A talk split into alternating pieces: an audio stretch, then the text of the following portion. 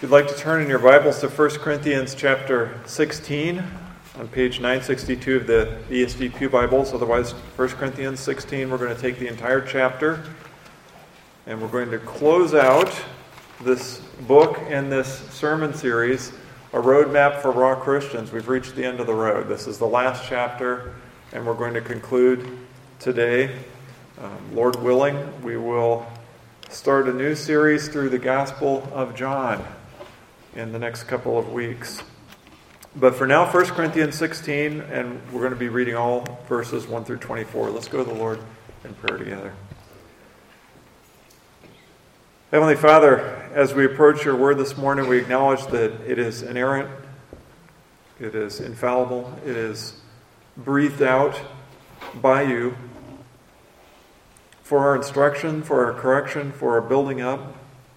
Father, we acknowledge that your word is truth, and then we ask also that you would provide the illuminating power of the Holy Spirit so we can see that truth, so that you can imprint it upon our hearts, and that we can go out having been taught by your word, so that we can live more rightly before you, so we can glorify you uh, and live in a pleasing manner before you. We pray this in Jesus' name. Amen. Mom was taking her kids to the library in the summer, and she was bringing a couple of their friends along with them. And she'd done this before, and it did not turn out well. Her, her kids were loud enough, but it was something about getting their friends together. They were downright rowdy. And the last time they went to the library, they were running all over. They were laughing and, and, poking at each other, and they were shouting from across the library, calling each other's names. Hey, look at this, come over here.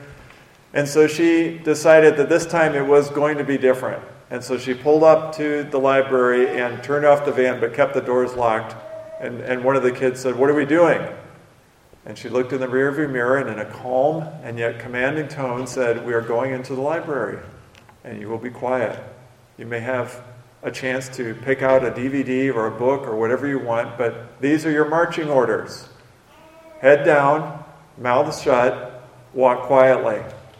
Does everybody understand? And there was just kind of some mumbling, and then finally one of the youngest children said, Well, what are marching orders? She said, Directions that you need to follow. Now let me hear it. What are your marching orders? And there was a chorus of mumbling and head uh, quiet. She said, Nope, we're not going in until you tell it to me and get it right. And so after a couple more practices, they finally got it. Heads down, mouths shut, walk quietly. Marching orders. In 1 Corinthians 15, we find all kinds of words in this last chapter. It's been called a, a catch all because there are a lot of different things included into the last chapter. And we're going to cover them all. There are directions on giving, there are travel plans. There are instructions of welcome uh, to, to welcome and respect other gospel workers. There is an autographic comment by Paul. There is a warning curse, and there is a benediction, and then there is a final expression of, of love. But in the midst of all these final words, Paul gives these raw believers in Corinth their marching orders. They're, they're kind of nestled in and, and sandwiched in between everything else that's going on. But he, he includes them. What are they? What are these marching orders that Paul leaves the church with? And then the other question we want to be sure to answer today is are they still valid for the church today? Do we still need to hear these, these marching orders that were delivered originally to them? Let's look at the chapter, all verses, starting at verse 1 chapter 16. Now, concerning the collection for the saints, as I directed the churches of Galatia, so you also are to do.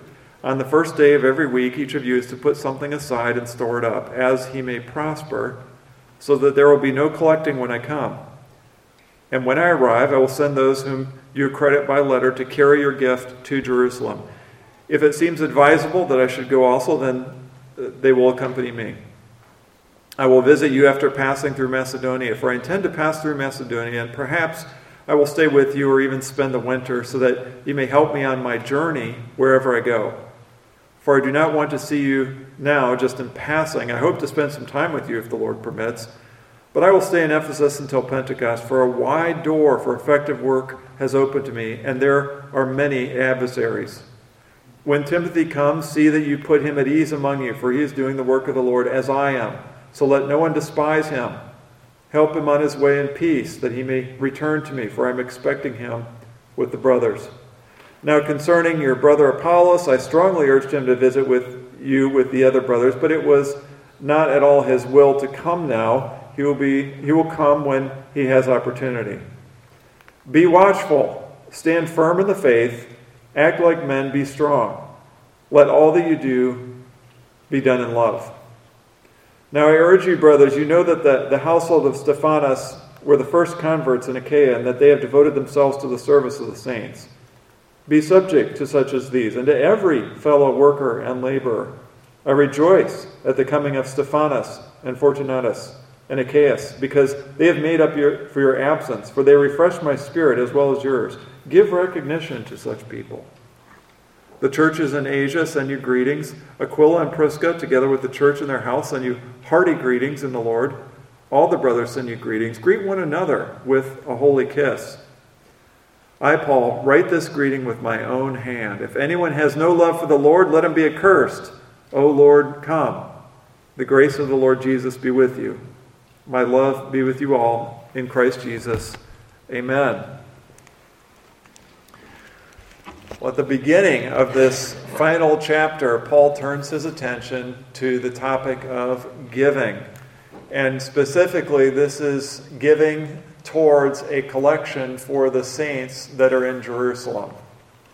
And, and, we might think, well, now wait a minute, why do they get a special collection? Is it because they were uh, more important than anybody else? Is it because the Jerusalem church, you know, starting in Jerusalem, is it because they were the first ones? Did they get a special offering? Or does this set any kind of precedent for today? Is it, is it the big churches or the churches in the, the big metropolitan areas? Do they get uh, a special offering. No, it's none of those things. Extra biblical literature tells us that there was a famine going on in that region during this time, before, during, and after this letter was written. And food prices or grain prices had tripled. So the saints in Jerusalem were struggling, literally, to put food on the table. They needed help. And so Paul has called on a lot of the churches, including Corinth, to take up a special offering. He's gathering a collection that he's going to bring or that is going to be sent to Jerusalem to help those saints that are in need. What's significant is that it, he doesn't leave it up to the, the church to decide how they want to give, he directs them. It, he says, As I directed the Galatian churches, so I'm going to direct here, direct you. And direct here means give an order. He's ordering them on how to give. And this is what we see. On the first day of the week, on Sunday, that's regular giving. Each of you means everybody gives something. That's universal giving. And stored up, a designated savings. That's disciplined giving. And then finally, as he may prosper, that's proportionate giving. So the command or the order from Paul is regular, universal, discipline, proportionate giving. And we know there's one more component that's sometimes included because we can turn to 2 Corinthians, and that's the second letter that Paul wrote to the same church, where he's also talking about the collection and giving. And this is what he says We want you to know, brothers, about the grace of God that has been given among the churches of Macedonia, for in a severe test of affliction, their abundance of joy and their extreme poverty have overflowed in a wealth of generosity on their part, for they gave according to their means. As I can testify, and beyond their means of their own accord, begging us earnestly for the favor of taking part in the relief of the saints. Listen to that language. So, uh, Macedonia, meaning Philippi and, and, possibly Thessalonica, but Philippi for sure, in their extreme poverty, meaning this was a, a low income church. This, this was not a, uh, a Corinthian boomtown of commerce and trade. This, these were the poorer saints. And in their extreme poverty, they gave generously, and not just proportionately, but beyond their means, he says. They were begging for the opportunity to give. Sacrificial giving of their own accord. So that's the fifth one is occasionally sacrificial voluntary giving. So the whole point uh, of this is to ensure fairness. The whole point of proportionate giving is fairness. If everyone gives at the same level as God has blessed them, then they're all giving proportionally the same amount. In verses 3 and 4, he says, At the proper time, when Paul comes to Corinth, the money will be sent off to Jerusalem with a formal escort and, and uh, a letter. And now, why would they need a, an escort to send this gift? Why would they need a, a special group to send this? Remember, first century, no checks, no electronic funds transfer. Uh, they had coin, and that's it. So they're taking a collection from all the saints and they're giving it over a several week period and they're going to send it all at once to Jerusalem.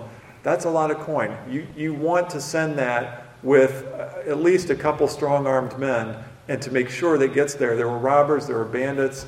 Um, imagine a couple of heavy leather bags full of coin or a big chest jangling around as they, as they move it from, from cart or to, to boat or, or something like that. That would draw attention.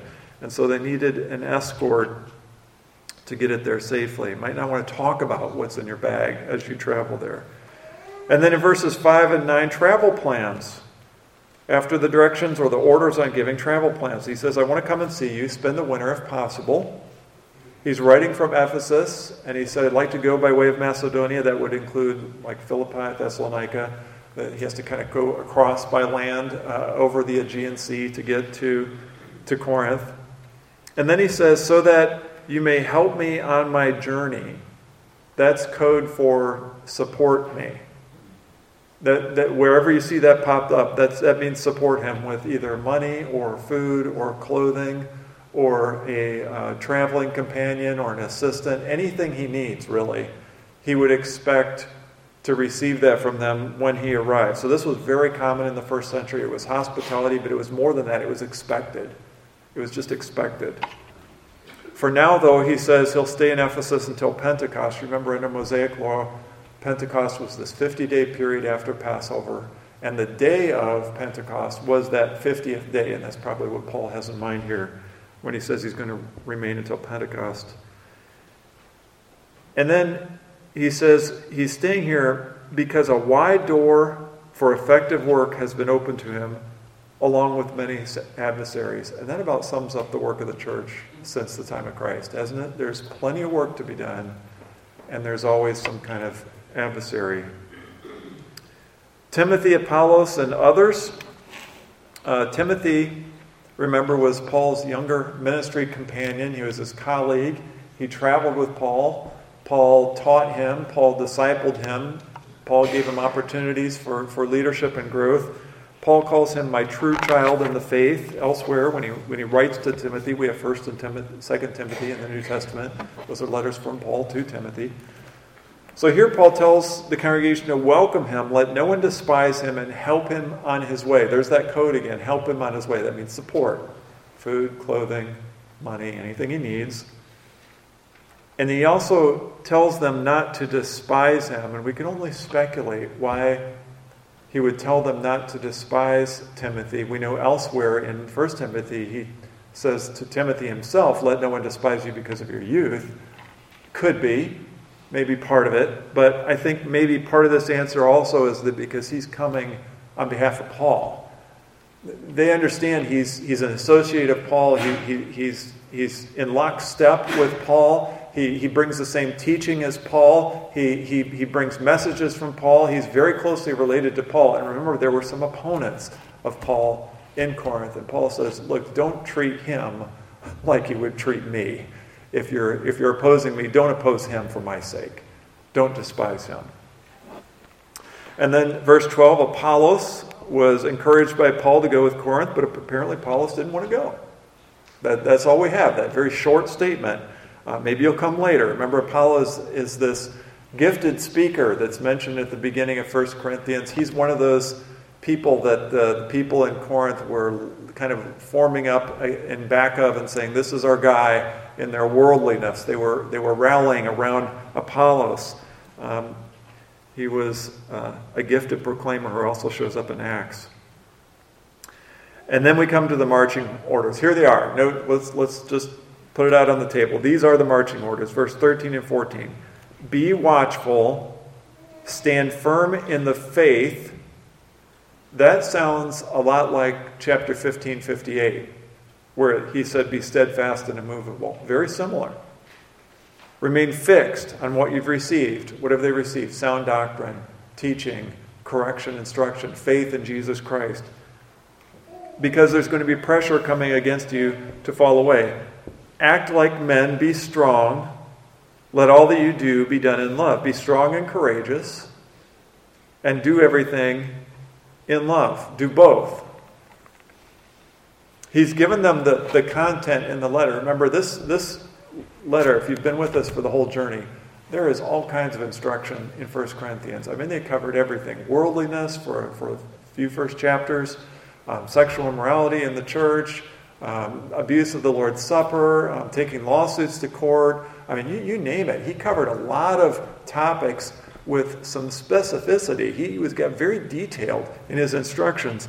Now, here at the end, he tells them how to move forward. And this is general instruction. These are the marching orders, these are the directions that they need to follow. Be vigilant, stand firm, be strong and courageous, and don't forget to do everything in love. Those are the marching orders. Let's move on to 15 through 18. Timothy, Apollos, and others. Again, the household of Stephanas, they also were mentioned in the beginning of the letter as being a household that Paul baptized. Remember, Paul baptized households, mom, dad, children, regardless of age. They came to faith as households, they were baptized as households.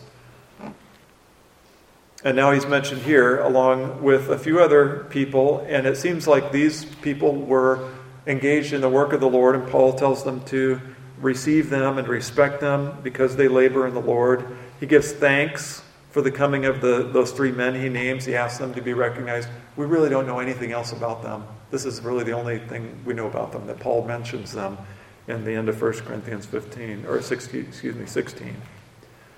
And then in verse 19, the churches of Asia send you greetings. Remember, this isn't the continent of Asia, this is the Roman province where, where Ephesus was located. And then he makes specific mention of Aquila and Prisca, along with the church that meets in their house. This is the husband and wife team that is first mentioned in Acts 18 in Corinth. Paul met them, and they were tent makers by trade, remember? And so Paul stayed with them and he worked with them.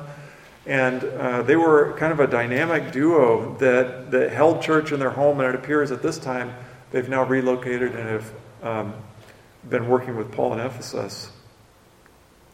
And then in verse 20, some final greetings are mentioned, along with a directive to greet one another with a holy kiss. This is given to the church. Greet one another with a holy kiss. And, and maybe some of the men are looking around and saying, yeah, let's, let's bring back the command of the holy kiss. And some of the women are looking around going, let's not bring back the holy kiss. They did that because that was appropriate in that culture at that time, in that context, and it meant something different to them than it does now. It's still important to greet one another with a friendly welcome and greeting, and we do this by shaking hands. In fact, we did it this morning. We do it most mornings. There's a time before the worship service where we welcome one another and greet one another by shaking hands because that's universally understood in, in this time and age in our culture as a friendly greeting. Um, we wouldn't kiss one another because it doesn't mean that same thing anymore. For example, foot washing is another example of something in the New Testament that was done as a, an act of hospitality, and it meant welcome. It meant I'm serving you and greeting you and, and providing hospitality to you.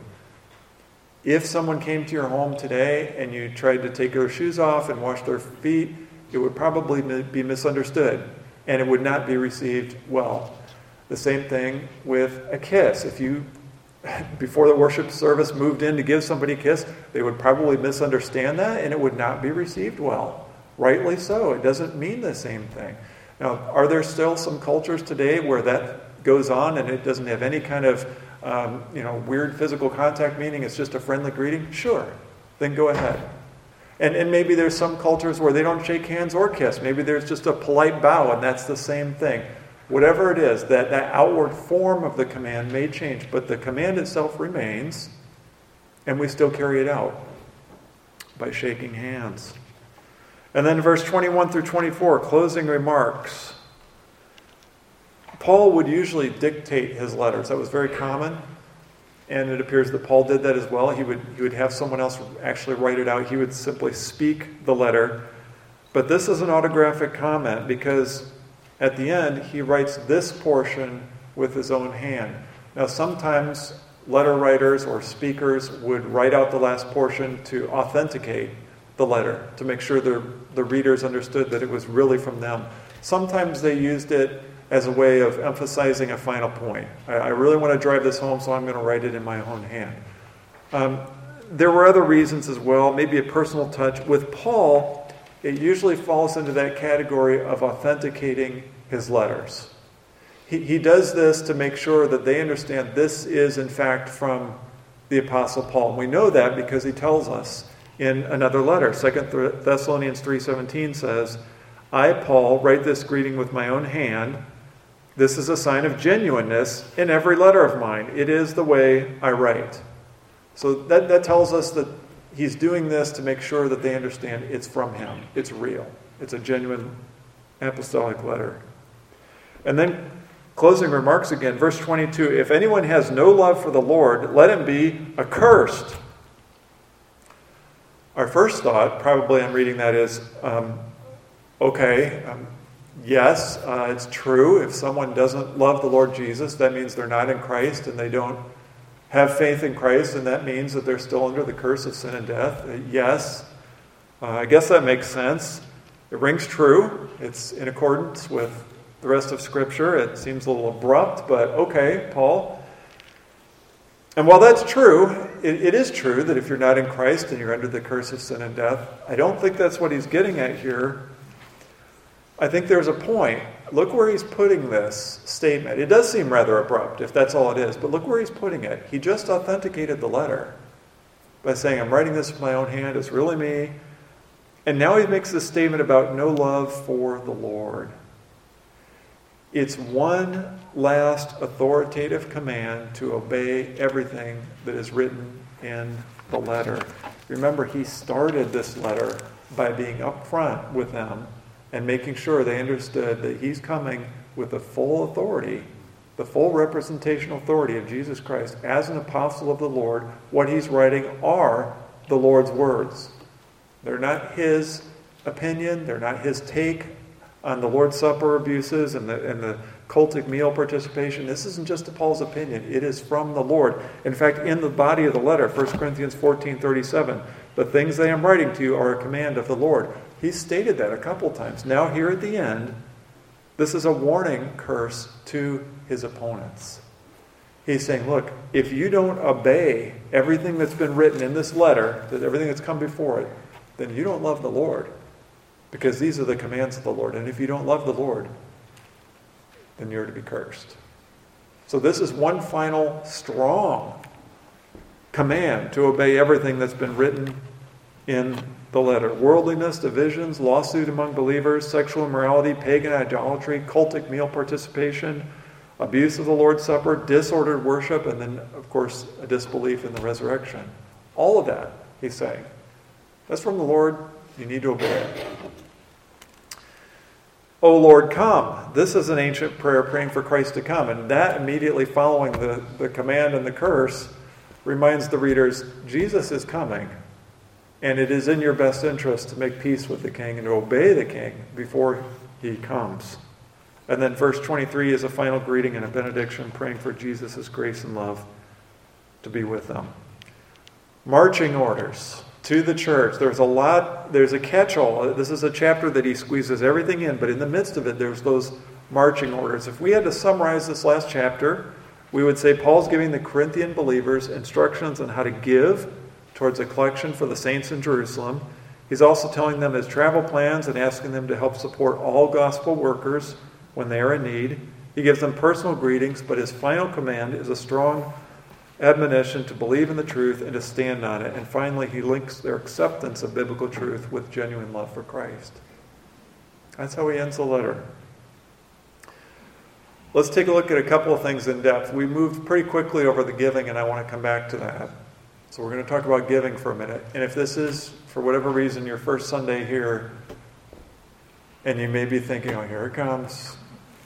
Pastor's going to talk about giving. I've, been, I've seen this before. I've seen churches where that's all they do is they talk about giving and giving more, and they need to really dig deep, and here it is again. Here's what you need to know about that. The only time Peace Community Church preaches, or the only time I preach on giving from the pulpit, is when it's covered in the text. And we preach through the Bible, book by book, chapter by chapter. So, for the vast majority of the time, we don't talk about giving. But when it does show up in Scripture, we need to talk about it. So, yes, you just happened to catch us on a Sunday where we're finishing out this book, and so we're going to talk about giving. Let's review the, the command regular, universal, disciplined, proportionate, and at times voluntary sacrificial. That's the command that Paul gives for giving. There was a, a Bible study one time that was going on at a church, and they were meeting in someone's home, and they had four or five couples sitting around in the living room, and for whatever reason, they, they maybe it was this chapter, but they happened to come upon giving in the New Testament. And, and the newer couple that had just joined, it was just kind of checking it out, said, Yeah, the last church we were at, they actually expected people to give 10%. They took that literally. And, and there were people that, that gave 10% of their gross before taxes. I can't believe anyone would do that. And they kind of chuckled. And then there was a pause. And then one of the other couples said, Well, we do that. And, and the other couples chimed in, so do we. Yeah, we, we do too. And in fact, everybody there did except the new couple. And that's, I think, a couple things. One, it's a tendency, a reflection of our tendency to think that everybody's at our same spiritual level, right? If, if we're not that holy, then of course no one else can be. But I think it also points to the fact that there are a lot of people that understand what the scripture says on giving and they try to follow it to the best of their ability because they want to obey Jesus. And that's what's going on here. Paul's telling them regular, universal discipline, proportionate, and at times sacrificial, voluntary giving. Because He's Lord of our lives. He's Lord over everything, including the finances that He's allowed us to temporarily be stewards over. We've heard the phrase, you can't take it with you. Well, that's literal. We're, we're not taking any of this with you. We are temporary stewards, and we will all give an account to how we have managed the money that God has allowed us to have while we've lived this life. So, those are your instructions. Now, if you're a believer here this morning, then you're going to read those instructions regular, disciplined, proportionate, and at times sacrificial. And you're going to want to obey that. I, I don't have to uh, get underneath with a big fiery pep, top, pep talk. I'm just going to let the Holy Spirit do His work. If you're a believer, then you know this is true, and you're going to want to obey this just like you want to obey any other command in Scripture. You're, going to be like those, those Macedonian believers who eagerly begged for the opportunity to give. You're going to understand that this is an act of worship. And just like any other biblical teaching, if you're a believer, it will grieve you to disobey this. It will bother you. It will grieve you to disobey this or even to let it slide. I know of a man uh, several years ago who did just that. He was a, he was a regular tither, but you know things were tough and, and expenses added up, and for whatever reason, he stopped tithing. And and he talked about it to his wife, and, and they understood, and then it, then it happened another month, and then another month, and it just kept piling up. And then he, he kind of reached a, a point where he needed to decide am I going to do this or not? Because right now I'm not, and I used to. And he was so convicted by the Holy Spirit that he decided to go back and retroactively pay back everything that he had missed when he allowed it to slide. And so he did. He emptied half his savings, half his family's household savings.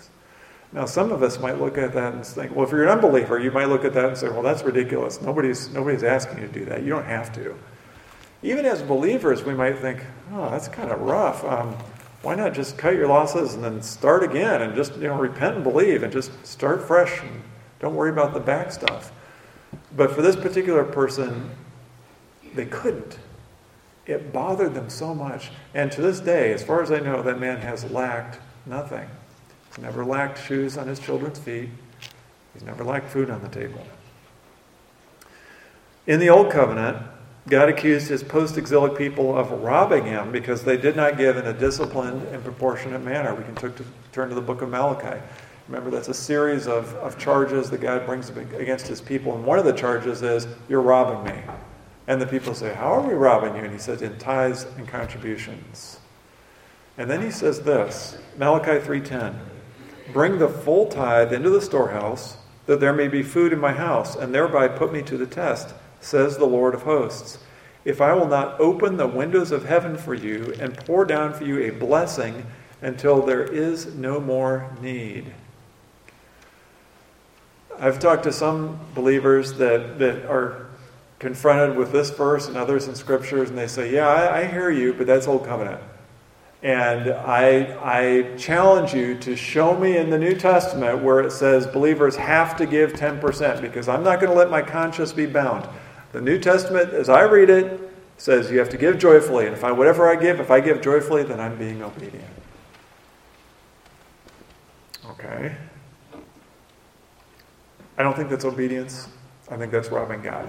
If, if someone here is today in 2023 and they're throwing a 5 or a 10 in the plate and they're saying, that's all I have to give because I'm giving it joyfully and so I'm obeying the New Testament commands, remember, this also is a command. Regularly, disciplined, proportionate, and occasionally sacrificially. That's still not obeying the New Testament command. And the understanding of, of the New Testament writers and of all of church history is that proportionate proportionate means what? 1%? 50%? It's 10%. That's the biblical understanding of what a tithe and a proportionate giving is.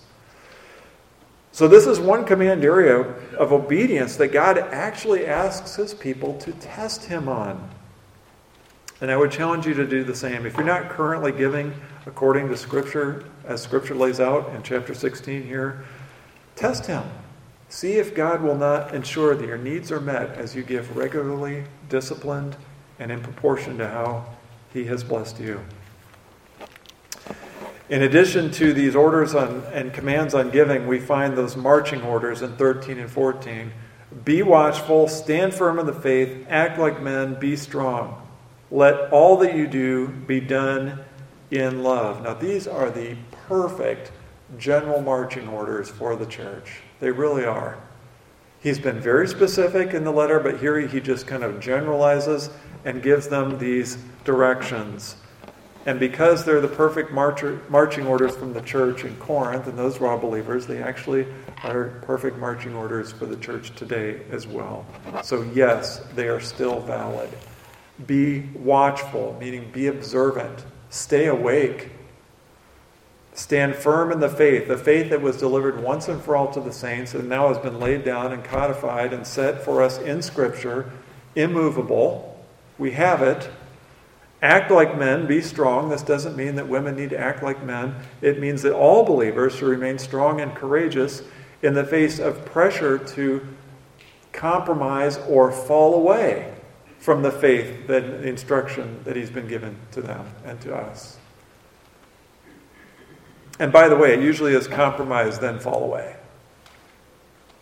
It's small, gradual steps.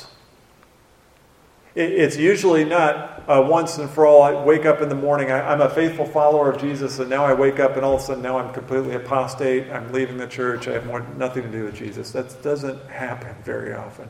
It's usually slowly, one step at a time. Well, I'm going to let this slide. Well, I'm not sure how I feel about this.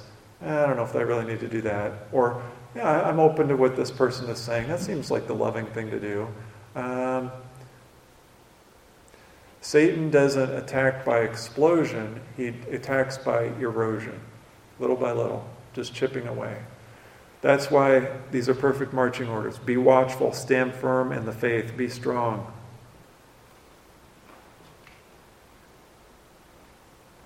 On one hand, we have Paul telling the church, stay awake, Stay strong. Don't compromise.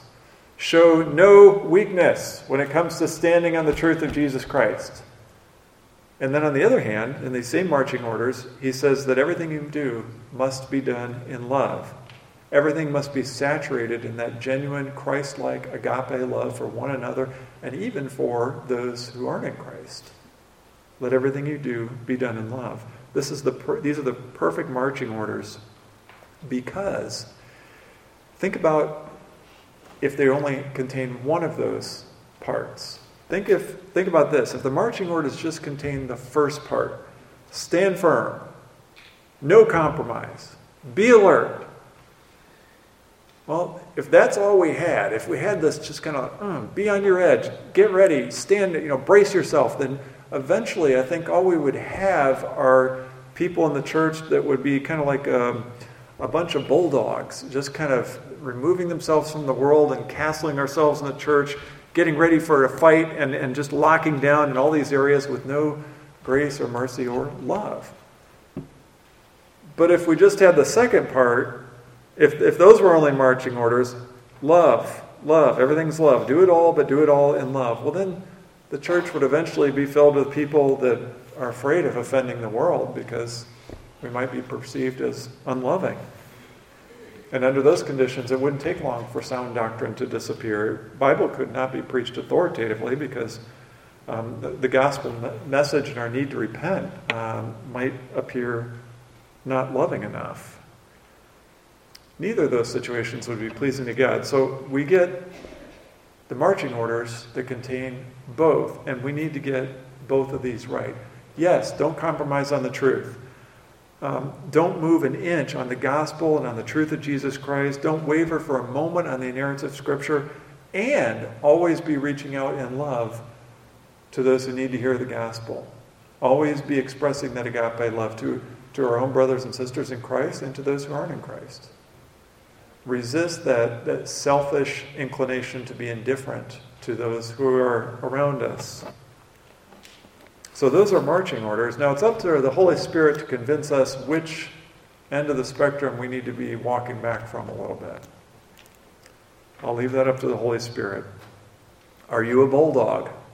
Are you someone who is constantly looking for threats to the gospel and upon finding one, immediately declare open war and scorched earth policy uh, with, no, with no grace or mercy? Do you, do you heap imprecatory prayers on your enemies without once praying for their salvation? Do you like to warn people of the reality of hell, but gloss over the free and full pardon that even the most vile and evil offenders are assured of if they turn to Jesus in faith? Or are you someone who thinks that doctrine and creeds and confessions are cold and, and detached, and they're for stuffy Christians who are all, all head and no heart? Do you avoid speaking hard biblical truth to your unbelieving friends and family because one of your greatest fears is being perceived as unloving or that someone might not like you? Do you think the church doesn't need to call attention to the distinction between believers and unbelievers? We don't, we don't need to keep harping on that.